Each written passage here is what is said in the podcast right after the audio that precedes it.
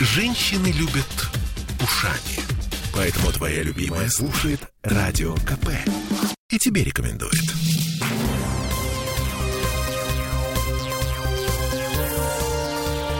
Темы дня. 17.03 в Петербурге в студии радио «Комсомольская правда» Сергей Волчков и Олеся Крупанина. И 1 октября в Санкт-Петербурге наступит День X. Ранее Смольный обязал все городские бары, рестораны, кафе и фудкорты привить к этой дате не менее 80% сотрудников. А кто не успеет, там будет плохо. Благо наши чиновники уполномочены и штрафовать, и закрывать, если штрафы не помогают. А как страдал бизнес, когда его в прошлом году закрыли на локдаун, мы думаем, вы все прекрасно помните. Ну и в свете этого мы задались вопросом, ждать ли нам новую волну закрытий, только на этот раз тех, кто не уложился в отведенные сроки и не загнал под иглу 80% сотрудников. И надо вам сказать, мы очень удивились, когда узнали, что настроение в отрасли накануне Дня X царит в целом ну, достаточно приподнятое. Хорошо прозвучало, загнал под иглу. Да, хотя а. и без трудностей, конечно, не обошлось. И вот что нам, например, рассказал на этот счет директор представительства Федерации рестораторов и ательеров в Санкт-Петербурге Александр Марков. А, ну, сложности возникали на начальном этапе, да, потому что, когда вот только это объявили, потому что не понимали, где прививать, э, как прививать, и были проблемы с э, иностранными работниками. Но потом, э, кстати, Смольный очень э, много в этом направлении делал, и э, были выездные вакцинации.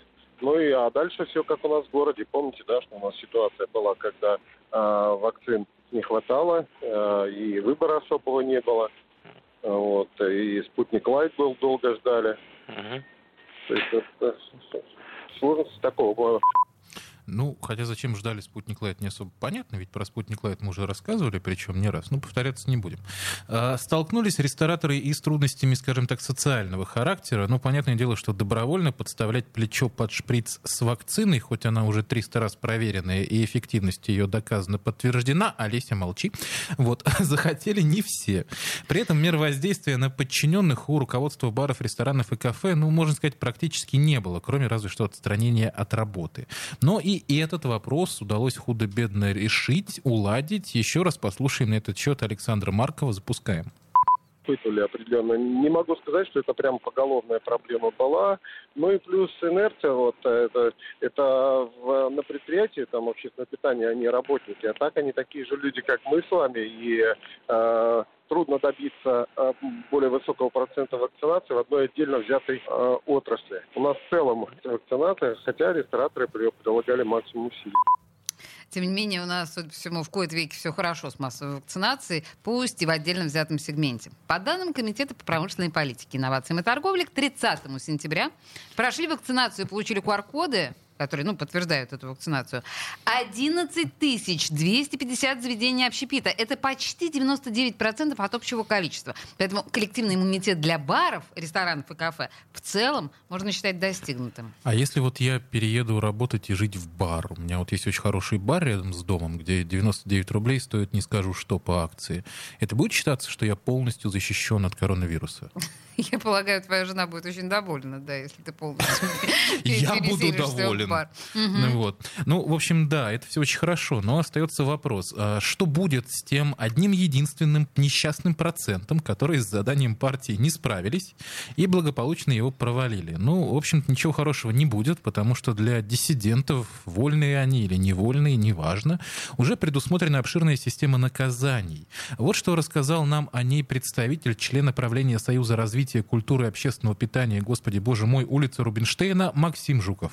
Те предприятия, которые значит, не выполняют данные требования, значит, первое, это значит, налагается определенный штраф, Второе, значит, запрет на деятельность. При повторном, значит, при повторном выявлении этого нарушения уже возможно, значит, приостановка деятельности на срок до 90. Приостановку деятельности, насколько я знаю, выносит именно суд. Uh-huh. Вот, и суд определяет конкретный срок. И даже если ты в течение этого срока требования выполнил, то дальше тебе нужно там, значит, по-моему, заново обращаться в суд для того, чтобы решение это отменить, предоставив доказательства того, что ты выполнил. Вот, а запрет деятельности, он действует до того момента, пока ты не выполнишь. То есть это более мягкая, так сказать, мера. Ну, это, к слову, так сказать, только верхушка айсберга. Если вдруг какой-то фудкорт или какой-то ресторан не выполнил норму и не вакцинировал 80% сотрудников, к нему мало того, что придут с проверками, а штрафуют и, возможно, временно прикроют, так он еще попадет в опалу к арендодателям. Ковидный остракизм. Но надо сказать, что мы его, не знаю, ты поддерживаешь, я поддерживаю. Вот такая я сегодня сволочь. А, например, управляющий... Хорошо, что ты дослушал, что я отвечу. Ну ладно, Вот, например, управляющий партнер партнер инвестиционной компании Ford Group. Это, если кто не знает, контролирует 10 э, одних из самых крупных торговых центров Петербурга. Э, Максим Левченко рассказал нам, что мешать работе арендаторов, которые не выполнили предписание Смольного, не будут. То есть э, сами, само руководство ТЦ, конечно, не будет носиться с проверками, но и если вдруг что случится, если вдруг их временно прикроют, помогать им тоже никто не станет. Послушаем господин Левченко. Тотальный локдаун объявляется. Понятно, что работать невозможно, и ну, мы вынуждены идти навстречу, и аренду, как правило, не начисляли вот в эти все, эм, скажем, когда форс-мажоры были связаны с закрытиями ТЦ в принципе, ну или, или, или был запрет на, на, на деятельность, э, продажу чего-либо в торговых центрах и работы на фудкортах. Но то есть вот, вот тогда мы договаривались, практически отменяли аренду, только какую-то, может, коммуналку, эксплуатацию сохраняли и все. А сейчас, если, поскольку работать можно, но нужно выполнять определенные требования, арендатор их не выполнит, но это его проблемы, да, мы, мы не будем, конечно, идти навстречу и рассматривать, рассматривать какие-то скидки. Ну, вот как-то так.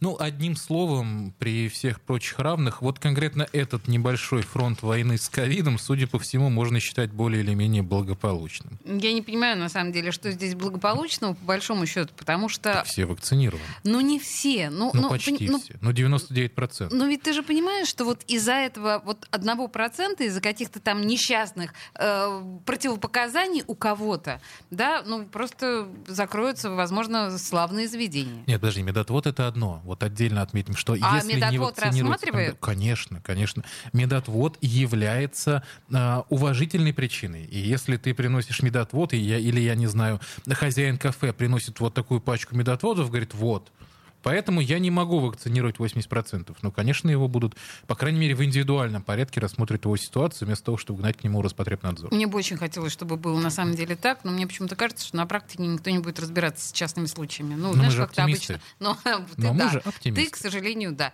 Ну и, в общем, в заключении несколько цифр просто для понимания ситуации в городе в целом.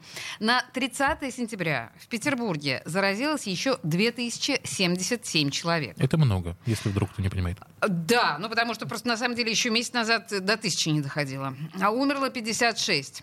Одним словом, да, полной победы над эпидемией далеко Я слушаю «Комсомольскую правду», потому что «Радио КП» — это корреспонденты в 400 городах России. От Южно-Сахалинска до Калининграда. Я слушаю «Радио КП» и тебе рекомендую.